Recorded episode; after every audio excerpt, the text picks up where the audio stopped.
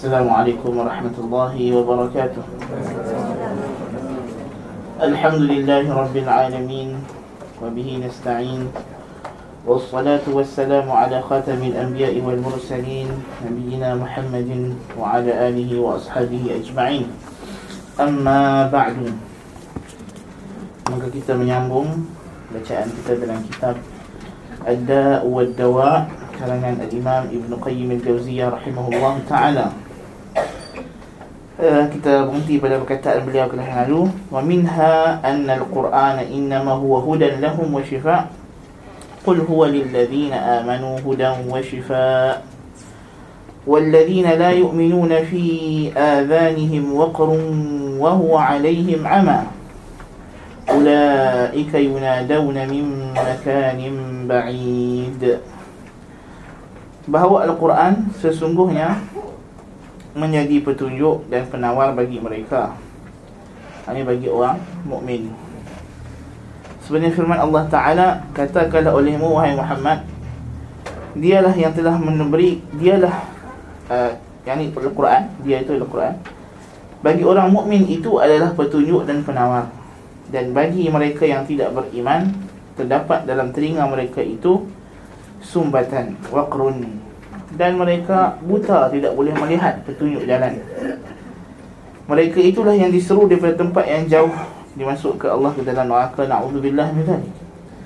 Wal maqsudu anna al iman sababun jalibun li kulli khair. So ini adalah fadilah yang Tuhan sediakan kepada orang beriman ini dia kata maksud kita bagi tahu di sini bahawa iman adalah sebab yang membawa kepada semua kebaikan. Kerana semua kebaikan Allah Ta'ala janjikan bagi orang beriman. Wa kullu khairin fid dunya wal akhirah Fasababuhu al-iman. Dan semua kebaikan di dunia dan akhirat Sebabnya iman. Wa kullu syarrin fid dunya wal akhirah Fasababuhu adamul iman. Sama juga lawannya. Segala musibah keburukan Yang berlaku baik di dunia Maupun di akhirat Puncanya kerana tidak beriman فكيف يهون على العبد أن يرتكب شيئا يخرجه من دائرة الإيمان ويحول بينه وبينه؟ ولكن لا يخرج من دائرة عموم المسلمين. فإن استمر على الذنوب وأصر عليها خيف عليه أن يرين على قلبه فيخرجه عن الإسلام بالكلية. Jika dah begitu Semua sebab kebaikan. Dunia akhirat. Tuhan janji untuk orang yang beriman yang ada dalam daerah iman. Maka bagaimana seorang hamba boleh ambil ringan ambil mudah untuk dia keluar daripada daerah iman? Walaupun dia berada dalam daerah Islam yang umum. Kerana ini tidak memberi manfaat. Semata-mata awak berada di daerah Islam sahaja awak dengan Abdullah bin Ubay bin Salul sama. Kan maknanya Abdullah bin Ubay bin Salul dia pun muslim juga dari segi zahirnya kan? Munafik dia tidak ada nama di dunia. Kita tak panggil orang di dunia ni oh, ini orang munafik. Ha. maksudnya kita kata dia kalau orang tanya Allah bin Salih apa hukum? Hukum dia muslim lah. Di dunia. Tapi di akhirat kafir. Kan? Cuma nama munafik itu untuk kita bagi tahu hakikat dia. Hakikat dia istilah yang yang Allah Taala guna ialah munafik tapi dari segi nama hukumnya Muslim Dia dalam daerah Islam. Tapi Innal munafiqina fi darkil asfali minan nar. Tapi mereka di neraka yang paling bawah. Na'udzubillah min dhalik. Maka Jikalau dia berterusan di atas dosanya itu Bergelumang atas maksiat-maksiat yang besar ini Ditakuti hatinya makin lama makin hitam, makin gelap. Bal rana ala qulubihim fayukhrijuhu 'anil islamil bil kulliyah lalu menyebabkan dia keluar daripada Islam pula. Terus naudzubillah min zalik kerana lama-lama dosa dosa akan bawa kepada kufur. Dosa akan bawa kepada kufur. Apatah lagi dosa besar? Apatah lagi dosa besar yang dinamakan kufur? Yang kita panggil kufrun asghar syirkun asghar. Yang ini antara dia dengan kufur akbar hakikatnya tidak ada garis pemisah melainkan senipis kulit bawang sahaja. Ha, sangat-sangat senang untuk dia berpindah ke daerah kufur akbar. Wa minhu nashtadda khawfu salaf kama qala ba'dhum antum takhafuna adh-dhunub wa ana akhafu al-kufr. Eh, sebab itulah ulama salaf sangat takut. Hmm. Sangat takut dengan dosa sehingga dia kata kamu takut dosa tapi kami takut kufur. Yang kami nampak kesan dosa. Kami bukan tengok dosa sebagai dosa itu tapi penyudah dosa itu ialah kufur. Itu yang kami takut. Nasallallahu alafiyah. Tayyib. So itu di antara kesan dosa. Ialah terkeluar daripada daerah ihsan kemudian daerah iman. Lalu terlepaslah banyak kebaikan. Faslun ومن عقوباتها أنها تضعف سير القلب إلى الله والدار الآخرة أو تعوقه أو توقفه وتقطعه عن السير فلا تدعه يخطو إلى الله خطوة Di antara hukumannya Antara kesan dosa ini Kesan hukuman dosa yang tak letak pada pelaku dosa Dia melemahkan perjalanan hati Menuju Allah dan negeri akhirat Kerana ulama' mengibaratkan kita ni dalam ibadat sebagai itu dipanggil salik. Istilah yang selalu ulama guna ialah ahli ibadat ni kita ni dipanggil as-salik. Kan? Ha. dan apa nama ibadat itu ulama ibaratkan dia sebagai sair perjalanan. Satu bentuk perjalanan satu bentuk pemusafiran yang kita lakukan untuk sampai ke satu destinasi. Destinasi itu ialah negeri akhirat iaitu syurga Allah tabaraka wa taala kan? Jadi kita ni diibaratkan seperti orang yang berjalan. Satu Ibn Qayyim ada kitab Madarijus Salikin Tanda-tanda orang yang berjalan. Uh, Sebagai ulama fiqah tu dia kitab Abu dia buat kitab nama Umdatus Salik Wa Uddatul Nasik Misalnya. Ha, Maksud Salik di sini adalah orang yang menempuh satu perjalanan. Man salaka tariqan Yaltamisu fihi ilman Sahalallahu lahu tariqan Ilal jannah. Sebab dalam hadis Nabi ibaratkan kita ni seperti orang yang sedang mengembara di atas satu jalan yang lurus. Betul tak? Dalam hadis Imam Ahmad. Ha, Nabi kata di kiri kanan itu ada dinding, tembok. Dan ada bilik-bilik. Dan di atas bilik itu ada tirai. Ha, kan? Nabi kata. Yang menutup. Dan di atas tembok itu pula ada orang yang menyeru. Marilah masuk dalam bilik ini. Marilah masuk dalam bilik ini. Ha, dan di hujung jalan itu ada orang duk panggil. Jalan terus jalan terus. Nabi kata jalan yang, yang orang itu adalah kita. Jalan itu jalan lurus suratul mustaqim. Kiri kanan tembok itu ialah syahwat. Kan? Yang menyeru itu ialah syaitan. Dan uh, siapa yang selak bilik itu akan terkena syahwat atau syubhat. Kan? itu yang menutup dan uh, yang memanggil di hujung jalan di tempat penyudah itu yang panggil mai terus itu ialah uh, penyeru daripada Allah Taala itulah al-Quran yang tersemat dalam dada seorang mukmin. Uh, jadi kita ni orang yang berjalan. Saya kata dosa melemahkan perjalanan kita menuju Allah Taala di negeri akhirat atau menghalangnya atau tu'awiquhu atau tuqifu bahkan boleh memberhentikan terus daripada berjalan taqta'uhu 'anil sayr dan dia tidak membiarkan kita bergerak walaupun selangkah. Na'udzubillah min zalik. Hadza illam tarudduhu 'an wijhatihi wijhatihi ila wara'i. Ini pun dia kata kalau dia tidak bawa kita U-turn patah balik belakang. Lagi teruk dosa ni akan sebab sampai kita U-turn balik. Kita dah keluar daripada neraka. Kuntum ala syafa hufratin minan nar fa aqadhakum minha kita asal duduk di tepi neraka Lepas tu kita berjalan nak balik ke syurga Kalau tidak kena gaya Dosa akan menyebabkan kita patah balik dan terjun ke dalam neraka فَالذَّنْبُ يَحْجُبُ الْوَاصِلِ وَيَقْطَعُ السَّائِرِ وَيُنْكِسُ الطَّالِبِ Kerana dosa menghalang daripada sampai Dosa menghalang orang yang sampai Dan memutuskan orang yang berjalan dan membuat orang yang mencari berpatah balik. Wal qalbu ma yasiru ila Allah bi quwwatihi fa idza marida bil dhunubi dha'afat tilka al quwwatu allati tusayyiru hati kita ni berjalan kepada Allah dengan kudrat dia. Kudrat hati itulah jantung kita ni ada kemampuan kehendak iradah yang kuat dan kudrah untuk beribadat.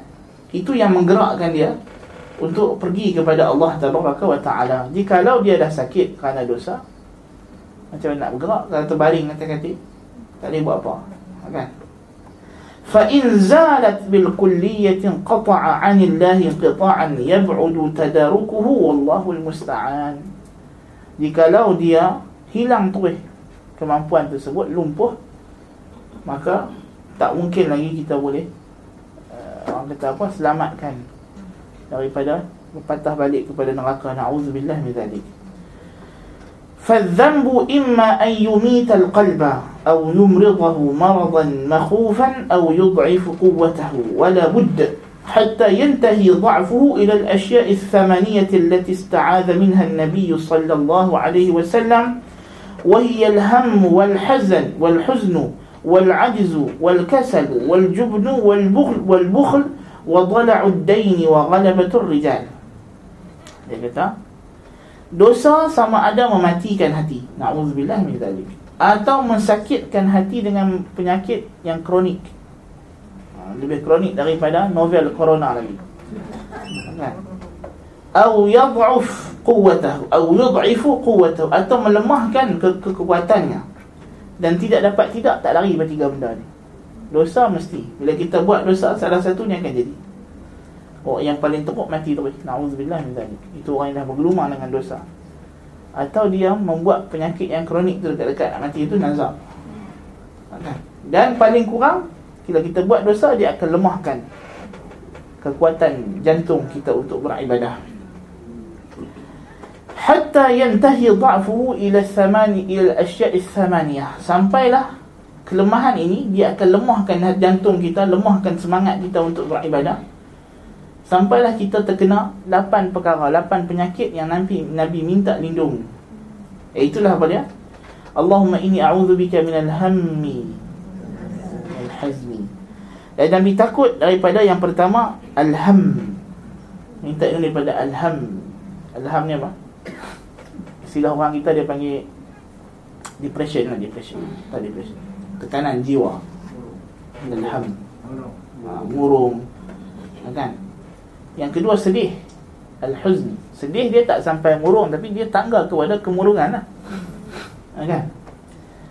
Dan al-ajzu Dan lemah Dan kasal dan malas Dia antara dua Tengok Sama ada satu orang paling tinggi depression Paling kurang sedih Orang yang sedih dia tak depression Tapi sedih tak boleh buat apa-apa Dia sedih Dia teringat Sedih. Kalau, kalau nak duduk biar lagu tu dah 3 bulan? Ha, Lama-lama tanya orang hutan. Ha, kan? ha. Ataupun lemah tu eh Ataupun malas. Wal jubnu wal Penak, Pengecut, penakut Dan bakhil. Bila orang bakhil dia pengecut. Bila orang pengecut dia bakhil. Ha, Kan? Orang yang apa nama? Bakhil Dia akan takut Takut hilang harta Takut sekian. Nak buat benda apa pun tak berani So dia bakhil. Kan? Ha, nampak orang minta sedekah pun takut Takut. Bakhil. Dia bukan apa pun Pengemis saja ha, kan? Nampak tabung masjid takut. Ha, kan? Sebab tu saya Sedekah. Tak berani Bakhil lah. Wa dhala'ud daini wa ghalabatur rijal. Pasangan dia. Dan kalau dah banyak hutang Manusia akan kalahkan dia. Bila dia banyak hutang Dia akan ikut manusia. Manusia tu suruh dia buat itu ini Buat itu ini. Orang kau hutang aku dulu ha, ni. Kau kena kerja ni Buat ini Buat ini Buat dosa. Ha, Kan? Nas'alullah al-afiyah Wa kullu thnaini minha qarinan. Ha, Setiap dua benda ni Daripada lapan ni Dia berpasang Semua ni. Dia empat pasang. Falhammu wal huznu qarinan. Depression dengan Sedih Pasangan فإن المكروه الوارد على القلب إذا كان من أمر مستقبل يتوقعه أحدث الهم apa nama benda yang belum jadi dia duk kerisauan ham ni risau maksudnya risau risau yang boleh bawa kepada apa nak bawa kepada sedih yang mana gabungan daripada risau dan sedih ni natijahnya inilah orang banyak sakit jiwa ha, kan so belum jadi dia dua dua aspek satu benda akan jadi. Dia akan jadi risau anxiety. Dia risau risau risau risau risau. Kan tak, takut jadi takut jadi takut itu takut ini. Kan wa in kana min amrin madin qad waqa' ahdath al-huzn bila dah jadi dah berlalu jadi sedih. Kan? kalau orang tu dalam hidup dia penuh dengan kerisauan dan kesedihan. Tak jadi lagi dia dah risau. Dah jadi apa semua benda dia sedih.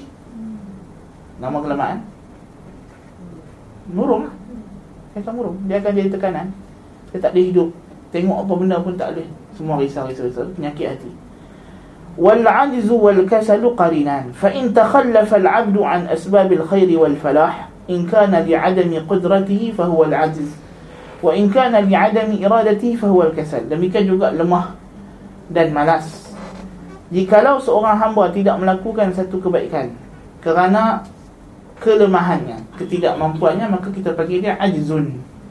Kalau tidak mahu kalau, kalau kerana ketidakmahuannya atau kelemahan kehendaknya, kita panggil dia kasal. So kita tak ada buat ibadat ni antara dua. Sama ada badan lemah, dia panggil ajzun atau hati lemah. Tak mampu nak semangat nak buat. Tak ada semangat kita panggil kasal lemah. Uh, malas. والجبن والبخل قرينان فإن عدم النفع منه إن كان ببدنه فهو الجبن وإن كان بماله فهو البخل pengecut dan bakhil juga berpasangan kerana orang yang tidak mau mencurahkan bakti manfaat dalam bentuk diri dia ini kita panggil pengecut tak mau tak mau apa tak mau tolong orang tak mau buat itu tak mau ini kerana takut susah diri sendiri so, kita kata ni pengecut kalau kerana takut hartanya kita panggil bakhil وضلع الدين وقهر الرجال قرينان فإن استلاع الغير عليه إن كان بحق فهو من ضلع الدين وإن كان بباطل فهو قهر الرجال demikian juga hutang dan penguasaan orang lain jikalau dengan hak yakni orang itu menjadi berkuasa atas kita dengan hak dia ada hak atas kita itu namanya apa nama dhala'id dain hutang bila kita berhutang dan kita tak mampu nak bayar kita diisytiharkan muflis oleh syariat. Sebelum mahkamah isytihar Allah Taala isytihar kita muflis. Ha, kan? So bila dah diisytiharkan muflis kita tak boleh nak buat apa. Harta kita tak boleh buat apa. Yang baju melekat di badan saja. Mak duit yang dalam poket saja. Ada semua bukan kita punya. Jadi apa nama? Jadi hak milik apa orang yang bagi hutang. Jikalau dengan batil maksudnya orang tu tidak ada hak atas kita tapi dia main uh, ghasb rampah kita punya harta rampah hak kita. Itu dia panggil ghalabatur rijal ditawan dijajah wal maqsud anna adh-dhunuba min aqwa al-asbab al-jalibati li hadhihi thamaniyah dan dosa adalah punca yang paling utama untuk bawa kepada lapan benda ni. Ha? Yang kata depression tak ada kaitan dengan dosa pula. Kan? Lapan benda ni yang merupakan sebab kepada orang jadi gila, jadi depression, jadi tekanan perasaan antaranya yang jadi punca kepada punca ini adalah dosa. Lapan benda ni kalau berimpun satu manusia, hmm, nasallallahu al-afiyah. Betul tak? Kalau satu manusia ada lapan-lapan benda dekat diri dia, apa jadi? Kita tak terbayang dia duduk dekat kita. Habis-habis elok tempat yang kita terbayang dia ada, tanya rambutan dia. Tak habis. Tempat yang paling selesa untuk dia. Ha, mungkin lebih teruk. Na'udzubillah min zalik ini pasal nabi minta lindung daripada lapan benda. Kan jadi apa nama dosa yang menyebabkan lapan perkara ini berlaku pada seseorang. Kama annaha min aqwal asbabil jalibah li jahdil bala'i wa darakis syaqa'i wa su'il qada' wa syamatatil a'da dan lapan perkara ini juga adalah sebab untuk membawa seperti mana dosa juga. Dosa juga adalah sebab yang kuat untuk membawa kepada jahdil bala. Bala yang kita tak mampu nak nak nak nak hadapi. Bala yang menyebabkan kita bukanlah kita dari segi adat yang tak boleh nak hadapi tapi disebabkan kita dah lemah iman dan sebagainya bila datang bala tersebut kita dah tak boleh nak terima. Wa darakis syaqa dan derjat yang bawah daripada kecelakaan. Naudzubillah min zalik.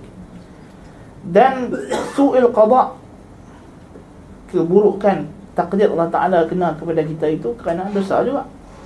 Dan syamatatil ada penguasaan musuh. Wa min aqwal asbab aljalibah lizawali ni'amillah wa tahawul 'afiyatihi wa fujaati niqmatihi wa jami'a sakhatihi. Dan dia adalah sebab untuk membawa kepada hilangnya nikmat-nikmat Allah berpindahnya afiatnya menjadi nikmah dan semua kemurkaan Allah. Ini semua yang Nabi minta lindung dalam doa Nabi. Allahumma inni a'udzubika min jahdil bala'i wa daraki syaqa'i wa su'il qada' wa syamatatil a'da' dan minta lindung Allahumma inni a'udzubika min zawali ni'matik wa tahawul 'afiyatik wa fujaat naqmatik wa jami' sakhatik. Semua doa Nabi dan Nabi minta lindung daripada benda-benda ini. Yang benda ini semua Nabi minta lindung ini adalah kerana takut dosa. Puncanya adalah dosa. Punca yang bawa kepada benda ini dosa. Jadi kalau satu orang duk minta lindung minta lindung daripada benda ni tapi dosa buat jalan tak ada dia kurang satu sebab lagi untuk menghalang dia daripada terlindung daripada perkara-perkara ini semua. ومن عقوب فصل ومن عقوبات الذنوب أنها تزيل النعم وتحل النقم. فما زالت عن العبد نعمة إلا بذنب ولا حلت به نقمة إلا بذنب. كما قال علي بن أبي طالب رضي الله عنه ما نزل بلاء إلا بذنب ولا رفع بلاء إلا بتوبة. Dan di antara kesan dosa ialah dia menghilangkan nikmat dan menurunkan kemurkaan bala daripada Allah. Tidaklah hilang satu nikmat daripada seorang hamba melainkan disebabkan dosanya. Dan tidak timpa pada dia nikmah, nikmat lawan dia nikmah. Nikmah maknanya uh, perbuatan yang menunjukkan murka, kesan daripada kemurkaan. Melainkan dosa. Punca dia dapat kesan kemurkaan Allah itu ialah kerana dosa. Seperti mana kata Ali bin Abi Talib radhiyallahu an, tidaklah turun satu bala melainkan kerana dosa dan tidak diangkat satu bala melainkan dengan taubat. Wa qad qala Allah Ta'ala وما أصابكم من مصيبة فبما كسبت أيديكم ويعفو عن كثير Tidak ada yang menimpa kamu daripada musibah Melainkan ianya adalah disebabkan perbuatan kamu sendiri dan Allah telah memaafkan banyak yang lain. yang kamu kenal ni sikit saja daripada dosa kamu. Tuhan dah ampun maaf banyaklah. Wa qala ta'ala dhalika bi anna Allah lam yakum mughayyiran ni'matan an'amaha 'ala qaumin hatta yughayyiru ma bi anfusihim.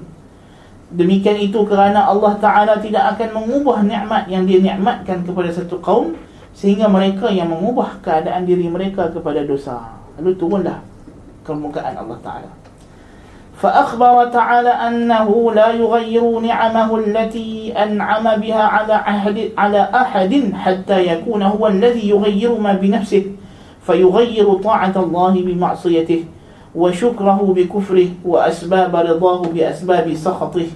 فإذا غير غير عليه جزاء وفاقا. وما ربك بظلام للعبيد.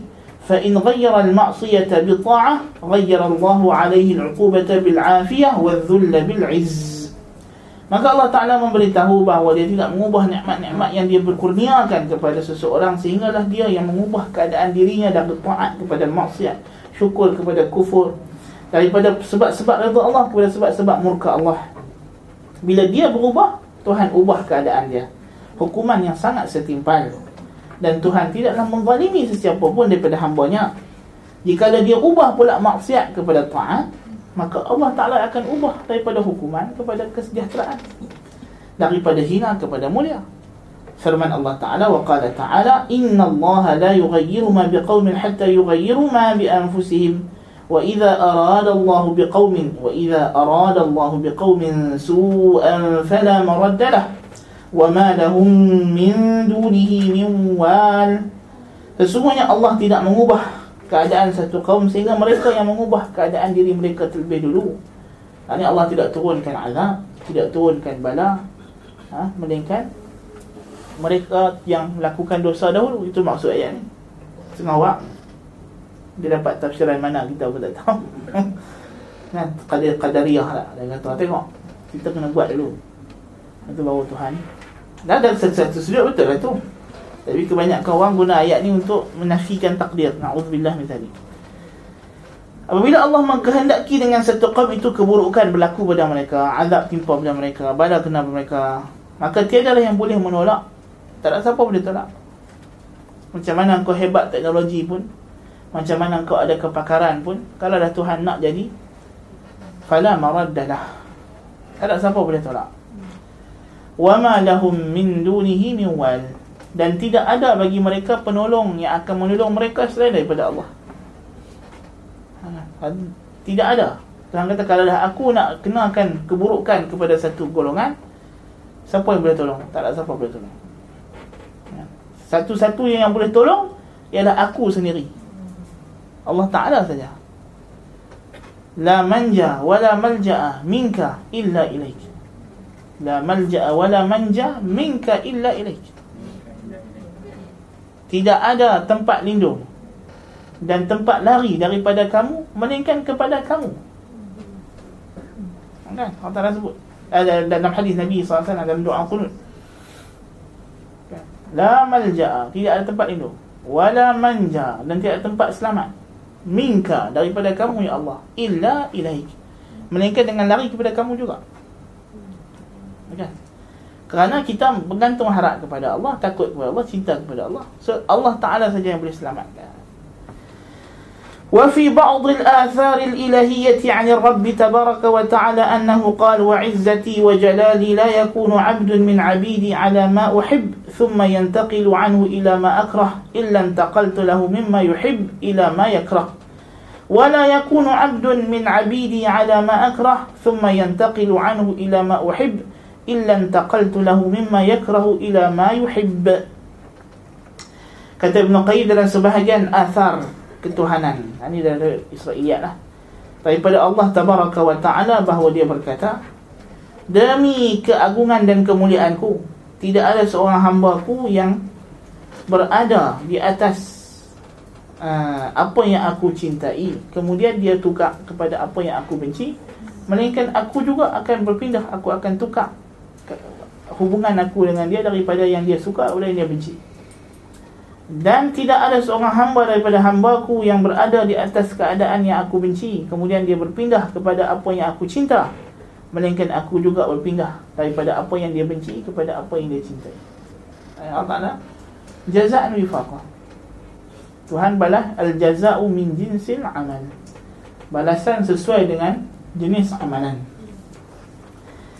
وقد أحسن القائل إذا كنت في نعمة فرعها فإن المعاصي تزيل النعم وحطها بطاعة رب العباد فرب العباد سريع النقم وإياك والظلم مهما استطعت فظلم العباد شديد الوخم وسافر بقلبك بين الورى لتبصر آثار من قد ظلم فتلك مساكنهم بعدهم شهود عليهم ولا تتهم. وما كان شيء عليهم أضر من الظلم وهو الذي قد قصم فكم تركوا من جنان ومن قصور وأخرى عليهم أطم صلوا صلوا بالجحيم وفات النعيم وكان الذي نالهم كالحلم. Kata kata syair Iza kunta fi ni'matin far'aha. Kalau kau dalam keadaan nikmat maka jaga elok. Fa innal ma'asi tuzilu ni'am. Dosa menghilangkan nikmat. Wa hubha bi ta'ati rabbil ibad. Dan hendaklah kamu pagari nikmat itu dengan taat kepada Tuhan. Kerana Tuhan itu kalau kamu buat dosa kepadanya, cepat pula hukuman dan balasannya. Dari segi uh, bala yang dikenakan kepada kamu. Wa iyyaka wadh-dhulm. Namun hati-hatilah kamu. Dan hati-hatilah kamu akan kezaliman. Sehabis mampu kamu mah mastata'ta fa dhulmul ibadi shadidul wakham. Kerana kezaliman perbuatan zalim itu kesannya sangatlah buruk. Dan berjalanlah kamu dengan hati kamu. Wasafir biqalbika bainal wara tak mesti berjalan dengan badan jalan dengan hati kau fikir tengok apa ayat-ayat Tuhan ha ayat-ayat Tuhan tentang umat-umat terdahulu. Ha. Bagaimana mereka buat zalim, buat syirik, buat dosa. Itulah dia rumah-rumah mereka menjadi saksi. Ha. negeri-negeri mereka, tinggalan mereka menjadi saksi kepada mereka. Tidak di tidak ada tuhmahan. Jelas. Kau tengok apa jadi pada Firaun, kau tengok jadi pada Ad, pada Thamud. Ha? Kesan-kesan mereka masih wujud.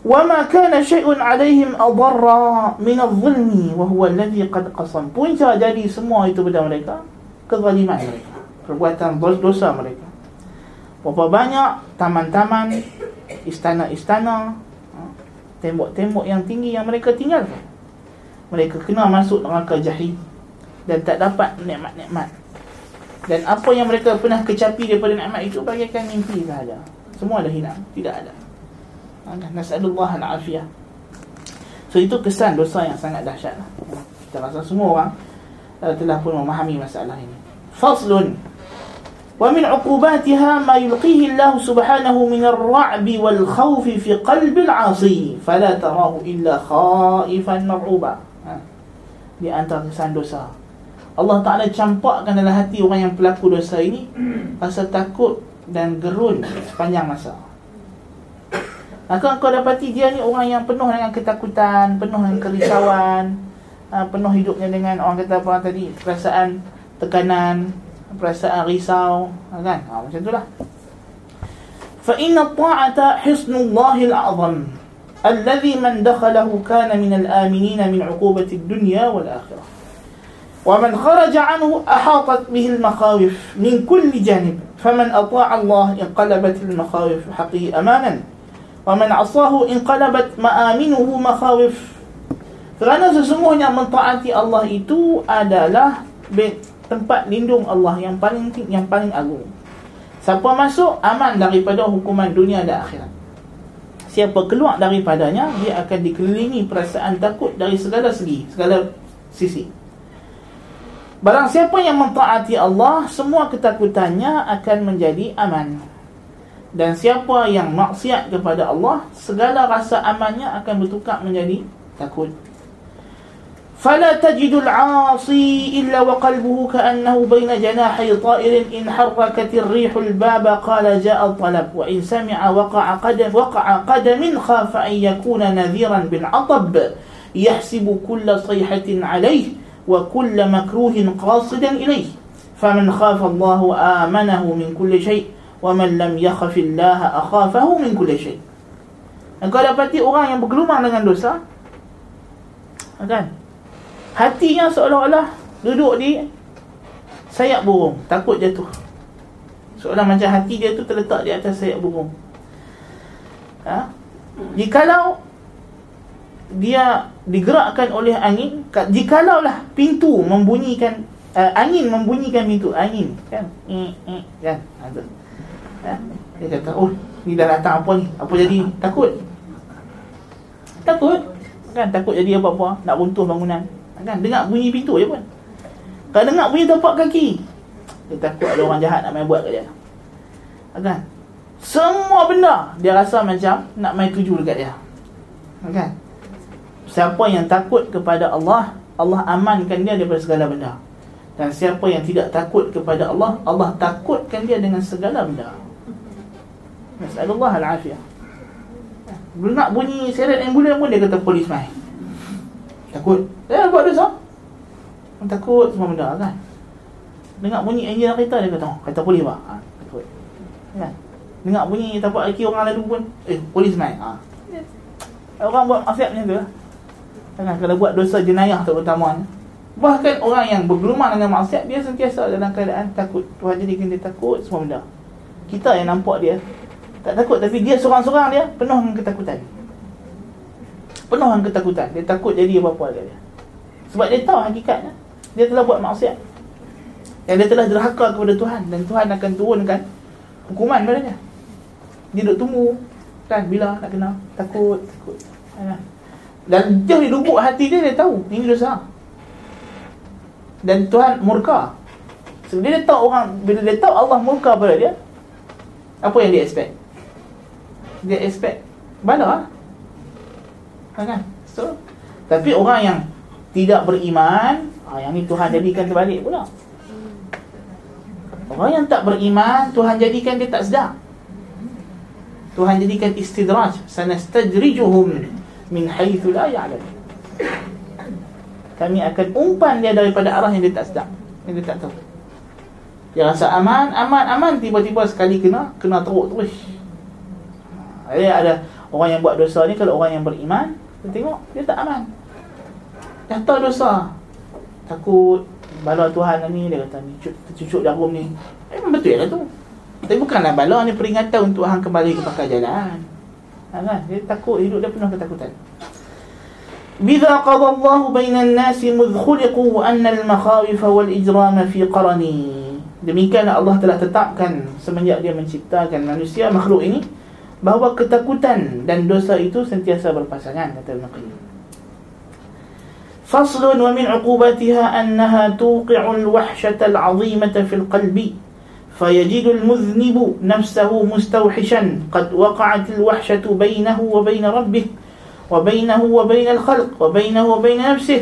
وكلما كثرت الذنوب اشتدت الوحشة وأمر العيش عيش المستوحشين الخائفين وأطيب العيش عيش المستأنسين. فلو نظر العاقل ووازن بين لذة المعصية وما توقعه من الخوف والوحشة لعلم سوء حاله وعظيم غبنه.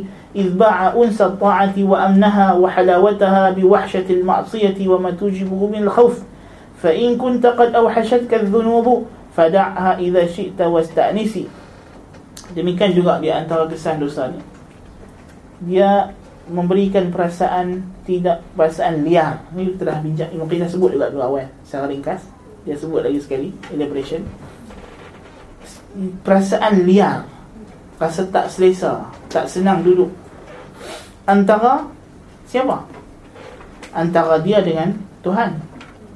Orang yang buat dosa dah tak selesa, dah tak rasa seronok duduk buat ibadat. Ya, lagi dia ibadat. Orang duduk kat masjid tenang dia tak boleh rimah, boring dia kata.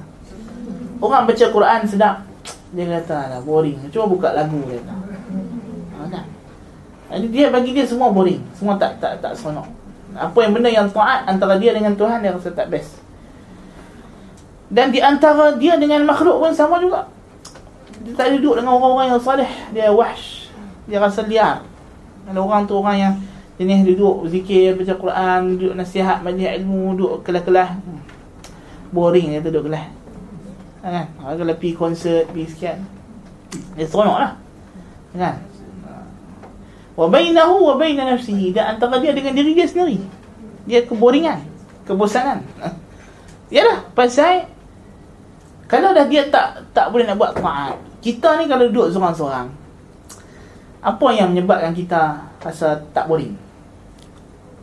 Sama ada benda yang kita buat tu taat atau kita akan buat maksiat, kita tak mungkin. Ada benda ketiga, pilihan ketiga yang kita buat tu taat pun tidak. Maksiat pun tidak, tak mungkin lah. Kan? Dia antara dua aja. Kan? Tidak pun antara dua lah Sama tidak atau taat atau maksiat Kan? Mana ada? Mana ada? Tidak saja Kan? Taat paling kurang Benda tu harus Kalau tidak tu tak harus Sama ada dia makruh Atau dia haram Atau dia Kan? Dan seterusnya Benda harus Dia tak akan harus Dia akan berubah Mengikut tujuan dan keadaan kan? Jadi Orang yang buat dosa ahli maksiat dia takkan senang duduk dengan seorang dia. Dia akan mencari maksiat. Kat mana pun ha, kan? sebab dia nak buat ibadat dia dah tak tak seronok dah dah liar dengan Tuhan. Dengan diri dia pun dia liar. So dia akan hidup dengan maksiat dan maksiat. Ha? sedangkan maksiat itu juga akan menyebabkan dia lagi lepas tu dah buat satu maksiat. Maksiat tu pun dia bukan akan kekal seronok. Ha, selama-lamanya dia akan cari maksiat lebih hebat lagi lebih hebat lagi. Dan dia tidak akan berhenti sampailah dia syirik. Na'udzubillah min dzalik itulah dosa tidak akan berhenti melainkan pada syirik. Lagi dia tak jumpa shin ra kaf. Syirik dia tak akan berhenti.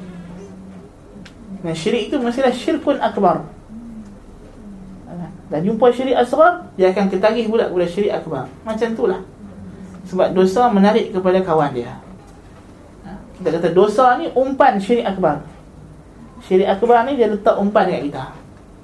Umpan tu bermula dengan Daripada benda yang makruh Sampailah Pancing kita, pancing kita Naik ke benda yang haram, dosa kecil. Dosa kecil dia umpan-umpan naik dosa besar. Dosa besar umpan-umpan naik syirik asrar Sampai dekat dia syirik akbar.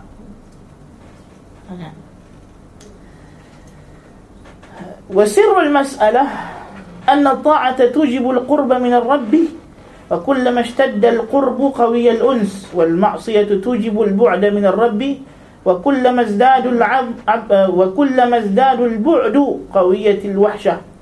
ولهذا يجد العبد وحشة بينه وبين عدوه للبعد الذي بينهما وإن كان ملابسا له قريبا منه أنسا وقربا بينه وبين ما يحب وإن كان بعيدا عنه. رسيال يا كتب ابن القيم bahwa taat membawa kita kepada dekat dengan Allah Ta'ala. Dan dekat itulah yang membawa perasaan jinak dan seronok duduk dengan seseorang. Betul tak? orang yang kita pergi satu majlis. Yang dipenuhi dengan orang yang kita tak kenal. Apa perasaan? tak selesa. Itulah perasaan itulah. Itu dia panggil wahsyah tu. Sampailah kita jumpa seorang kawan yang kawan kita main juga. Ah barulah. Dia kalau hang tak pi. Aku pun malas nak pi lah. Tak kenal dia kata ha, kan? bukan segan. Dia kata segan Nabi. Segan tu maknanya liar. Dia tak tak seronok tak selesa. Dia kena ada satu orang yang dia kenal. Ha, kan? orang yang kita ada bermusuhan. Kita ada bergaduh dengan dia. Dia adik-beradik kita. Saudara mara kita. Lepas tu raya nanti dia main rumah. Duduk sebelah kita. Tak ada tempat ramai adik-beradik main rumah. Apa kita rasa Walaupun duduk sebelah-sebelah Tapi kaki tu pijak-pijak Bawah kaki meja. Ha, Kan? Tak selesa. Kan? Muka duk, Mulut duk jebek-jebek. Kan? Ha, Ini macam mana? Tak selesa. Sebab kita dah Jauh dengan dia. Ha, Kan? So itulah rahsia. Sama lah kalau kita dah jauh dengan Tuhan. Maksiat menjauh kita daripada Tuhan. Dan kalau kita jauh dengan Tuhan Nak duduk dengan Tuhan Kita tak selesa. Nak duduk dengan orang beriman Kita tak selesa. Ha, Kan? Dan maksiat benda yang lawan dengan fitrah So kita juga akan tak selesa dengan diri kita Yang dengan fitrah asal kita. Tak selesa. Tengok diri dia tak kena Nak kena, nak kena adjust.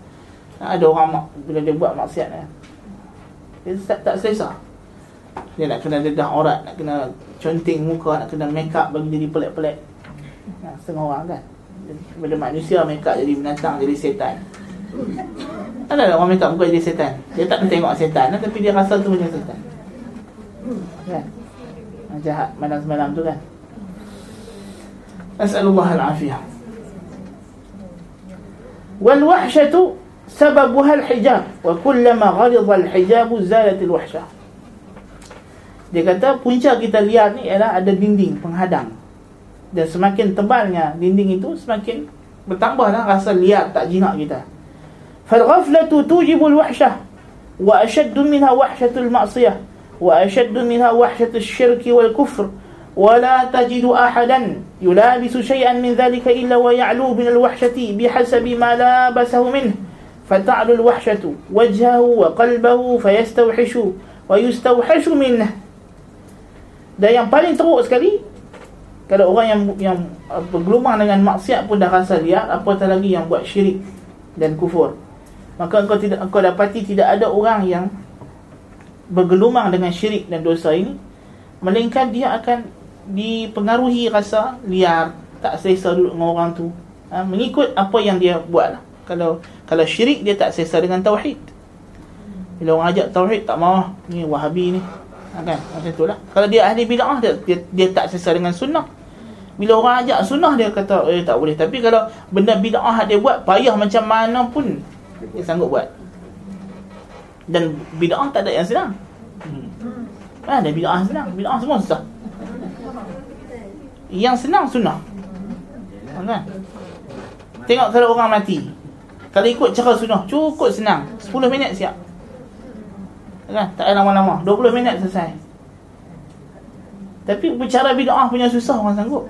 Yang buat sunnah dia kata, eh, tak seronok pula. Mak kita mati, kita tak buat kenuri apa pun. Dia. Nampak tu ialah wahsyah tu? Tak seronok. Tak seronok dengan apa? Tak seronok dengan sunnah. Dia rasa tak seronok ikut Nabi. Dia yang seronok tu apa? Kalau kita lawan Nabi sikit. Kena ada perisa lawan Nabi sikit. Ha, Kan? Bila dengar ayat-ayat sifat Ar-Rahman Istawa apa semua Tak takwil dia rasa tak best. Yang best tu apa? Padahal nak takwil punya susah nak takwil ni Bukan senang. Payah Sampai Imam apa Abu Hamid Ghazali lah kali dia kata tak ada jalan untuk kita tahu ayat ni nak kena takwil atau tak kena takwil melainkan ilham dia kata. Pasal kalau fikir dengan akal payah sungguh dia kata. Pasal pertama ada kalam kata dari sudut akal, akal kata okey je ayat ni. Tak payah takwil pun. Tapi kata ulama ahli kalam, tapi kita kita bila kita dah belajar ilmu kalam, kita rasa kena takwil. Ha tu maksud. Walaupun fitrah dia tak boleh. Fitrah dia kata tak payah takwil lah. Fitrah dia kata, betul lah ayat ni macam ni lah. Tuhan tak lah. Nak buat apa lagi? Tapi dia tak boleh. Dia kata, tapi tapi ni kaedah Aristotle kata. Ah. Tapi ni Plato kata macam mana? Walaupun benda tu tak masuk dengan jiwa dia sebagai manusia. Tak cerita pasal mukmin, manusia, manusia biasa. tak masuk. Ha, kan? Tapi disebabkan dah ada syubhat Tak boleh dia kata kena takwil. Dan terus Melawan fitrah Benda yang sukar Benda yang susah Sebenarnya. Benda yang susah. Apa dosa pun melawan fitrah. Hakikatnya. Tapi biasalah Allah bisa tegal biasa. Lama-lama baru jadi rasa macam senang Tapi benda tu still susah. Still susah. Orang yang jadi LGBT Ingat senang dapat pasangan hidup Susah lagi lah. Daripada orang yang normal macam kita ni Alhamdulillah. Fankihu ma tabalakum minan nisa'i mathna Wa thulatha Wa ruba' Walaupun nak poligami tu payah Tapi lebih senang dibanding LGBT Kan? Ada juga jalannya. Kahwin lari ke apa ke Bukanlah suruh kahwin lari Tapi Paling kurang dia buat benda yang tak maksiat lah. Walaupun ada unsur-unsur maksiat juga kahwin lari tu. Kan? Tapi ala kuliah kita kata Nak dibandingkan dengan Tu heran pok-pok liberal tak? Dia suruh orang jadi LGBT Dan LGBT ni payah. Kan payah. Pertama takut AIDS. Kan? Oh, Nak kena check setiap minggu kena pergi check. Kan satu kerja. Kan? Lepas tu nak cari pasangan hidup bukan senang. Lepas tu nak kahwin Bukan semua negeri nak iktiraf dia kahwin. Kan? Tapi yang ibadat yang orang normal yang yang kita ni atas fitrah laki kahwin perempuan oh dia pun nak bagi pasal kita ni senang dia pun jealous. Maka dia pun nak susahkan. Oh letaklah aturan ni kahwin buah umur lah apalah. Dia dia dengki. Dia dengki. Dia nak kita susah macam dia juga. Ha memanglah susah. Ha kan? Tak apa suruh? Tak siapa suruh hidup melawat arus. Ha, kan tak siapa suruh hidup dalam arus. Minum ayak mineral dengan minum arak Mana lagi senang? Oh susah lah minum arak ni Nak kena main 42 East. Kan? Cari parking pula Berebut dengan gay San Taklim pula. Oh Payah Ah, kalau tak ada kelas malam kan lega lah. Kita kalah dengan boy ramai. kan?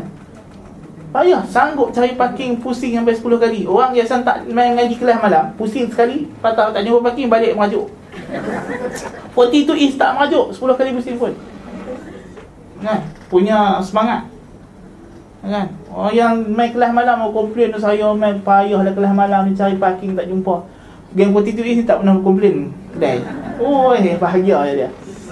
Kan? Parking suka hati dia. Tak ada masalah.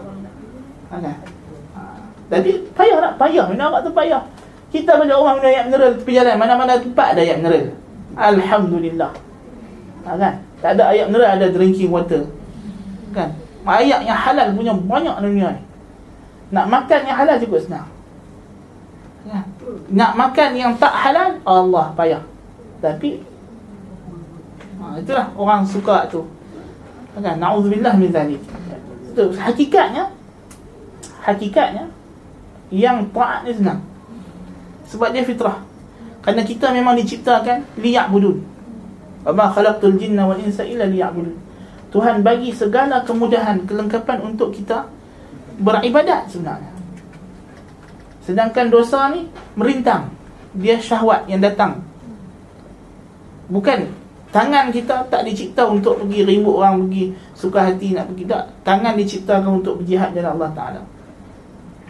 Mulut diciptakan untuk cakap benda yang baik-baik. Lepas tu nak cakap benda yang buruk-buruk payah. Bukan senang, melainkan hati dah rosak. Nauzubillah min zalik. Uh, jadi sebab itulah kita kata orang yang bergelumah dengan dosa ni fata'lu alaihi alwahsyah dia akan nampak padanya rasa tak senang duduk tak senang tak selesa dan orang pun tak selesa dengan dia wa yustawhashu min orang pun tak selesa dengan dia orang yang buat maksiat sama-sama geng maksiat pun tak selesa Betul tak? Dia dengan geng-geng dia pun bukan boleh duduk sekali pun selalunya. Duduk asing-asing juga jauh-jauh. Nak buat maksiat tu. Pasal apa? Sama-sama ahli maksiat pun dia tak selesa dengan ahli maksiat yang lain. Kan? Dia tak selesa maksiat itu. Masya Allah al-afiyah. Sebab maksiat memang benda yang tak kena dengan naluri manusia yang Tuhan telah uh, ciptakan. Allah Ta'ala a'lam uh, bis-sawab kita berhenti sekat ini insya-Allah.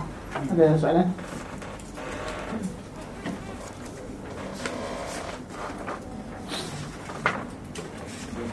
Hmm.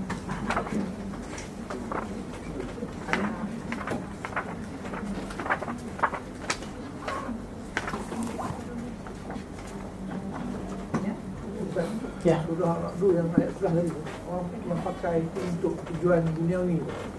Wah. Dalam untuk cari rezeki. Cari rezeki apa semua tu. Ah itulah kita kata dia silap pakai ayat. Orang yang guna surah tadi tu kan. Inna Allah la yughayyiru ma biqaumin hatta yughayyiru ma bi anfusihim. Biasanya orang datang ke ayat ni pada bukan makna dia. Nanti so kacang rezeki. Itu ada ayat lain kan ha, dari segi istilah tak kenal lah ilmu istilah tak kenal bukanlah kita makna bila dia kata kamu ni jangan tunggu rezeki datang bergolek kena usaha. Itu betul lah. Tapi itu ada ayat lain lah. Kan? Ayat-ayat yang tentang suruhan Tuhan untuk kita mencari rezeki yang halal. Kan? Ha, apa nama? Ha, famshu fi manabi fi manakibiha wa kulu min rizqih wa ilaihi nusyur tapi rezeki dunia ni tapi setengah orang silap ayat ni ialah bila dia jadikan itu alasan untuk bersungguh-sungguh lebih daripada had. Lebih daripada had. Bersungguh-sungguh lebih daripada had. Ha, jadi dia kata, hmm, hang ni dia orang biasanya orang ni ayat ni akan diucap pada orang yang datang minta tolong. Hang itulah tak mau berusaha. Ha, tengok aku berjaya. Itu salah. Dia cakap macam tu memang salah. Rezeki Tuhan bagi bukan sebab usaha. Tu pasal memang dah bahagian dia banyak itu. Engkau yang dah kaya, syukur aja lah. Ha. Padahal engkau mana tahu orang yang miskin yang minta tolong engkau ni, dia yang kerja lebih. Dia kerja buruh kasar. Engkau kerja apa? Buruh ringan. Buruh lembut. Hmm. kan? Engkau tak ada buat apa. Kau kerja pegang pen, pegang kertas, pakai coat, necktie, duduk dalam aircon setiap hari. Kan? Paling-paling teruk pun traffic jam je kan lebih teruk pun traffic jam ya kan yang lain tu tak ada apa lah kan Banding orang hak buat kerja buat jalan buat MRT buat apa tu. Kan? Ha, jadi kalau kita nak kata Tuhan bagi rezeki ikut kerja eh kaya lah kuli daripada bos. Kan? Rezeki fadilat Tuhan kurniaan Allah Taala. Sebab tu Tuhan kata wa fi amwalihim haqqun ma'lum lis-sa'ili wal mahrum. Nah, orang yang beriman itu pada hartanya ada hak yang diketahui untuk orang yang meminta dan yang tak yang terhalang. Tuhan suruh infak. Infak tu sentiasa Tuhan kaitkan dengan salat. Itu zakat adalah kemak salat. Sebab apa? Kata para ulama tafsir, kerana kejayaan manusia ni nak capai redha Tuhan dua aja. Ikhlasuhu lil ma'bud wa ihsanuhu lil ibad ikhlas dengan Tuhan ihsan dengan makhluk Kan? So salat adalah ikhlas dengan Tuhan. Zakat ihsan dengan makhluk. Tuhan bagi dia harta bukan untuk simpan dekat dia. Memang Tuhan bagi itu Dia tu sebagai saluran, penyalur. Ha, Pemegang Pemegang apa uh, Bajet. Ah, kan? Kita minta bajet ke wakil rakyat lah. Kat ketua curangan, ketua bahagian. Kan? Macam itulah kita kata. Ha, kan? Duit sampai dekat dia Tapi bukan duit dia Kalau dia buat dia punya harta ha, Itu silap besar ha? Sama ni orang kaya-kaya Dia kena sedap lah Bukan Tuhan bagi dekat dia tu Untuk dia kaya seorang Bukan untuk anak cucu cicit dia? Anak cucu cicit dia pun Kalau dia simpan harta banyak mana pun Kalau Tuhan dah takdir ke anak cucu dia miskin Miskin juga kan? Ada orang kaya tapi keturunan miskin Ada orang miskin tapi keturunan kaya Sebab rezeki Tuhan yang bagi kan? Jadi dia kena sedar lah Tujuan. Tadi Tapi makna kita Kalau kita balik kepada ayat tadi Kita disuruh bekerja. Disuruh mencari mencari yang halal. Itu disuruh. Nabi suruh cari yang halal. Jadi Islam tak pernah suruh orang Miskin jadi kaya. Dan Nabi tak pernah suruh orang kaya jadi miskin. Tak ada, tak ada suruhan dan tak ada larangan. Tak ada larangan jadi kaya Tak ada larangan jadi miskin. Kan? Yang ada ialah Minta lindung daripada Kesan kaya dan miskin. Ha, ada So kesan fakir Kalau tak sabar Akan bawa kepada Kufur. Sama juga Orang kaya kalau tak syukur Akan kufur. So fakir pasangan dia sabar. Kalau dia fakir yang sabar Maka natijahnya iman. Kaya pasangan dia syukur. Kalau dia kaya syukur natijahnya iman Kalau hilang pasangan dia Akan jadilah kufur.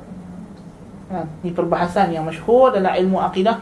Dia panggil Perbandingan di antara Al-Faqir Sabir Dengan Al-Ghaniyus Syakir Perbincangan di antara mana yang afdal? Orang sabar, orang miskin yang sabar atau kaya yang bersyukur. Dan Ibn Qayyim ada kitab khas. Tebal dia sama macam tebal kitab kita ni. Tajuk dia Iddatus Sabirin wa Zakhiratus Syakirin. Dia hanya untuk bincang masalah ini. Dari segi wajah-wajahnya. Mungkin lepas ni kalau kita habis kitab ni kita boleh berpindah kepada kitab tersebut insya-Allah taala. Kitab ni lambat lagi nak habis ni kan aku lihat slow-slow lah kan kena faham ni wallahu taala alam bisawab subhanallahi wa bihamdika asyhadu an la ilaha illa anta astaghfiruka wa atubu ilaik sallallahu alaihi wa muhammad assalamu alaikum warahmatullahi wabarakatuh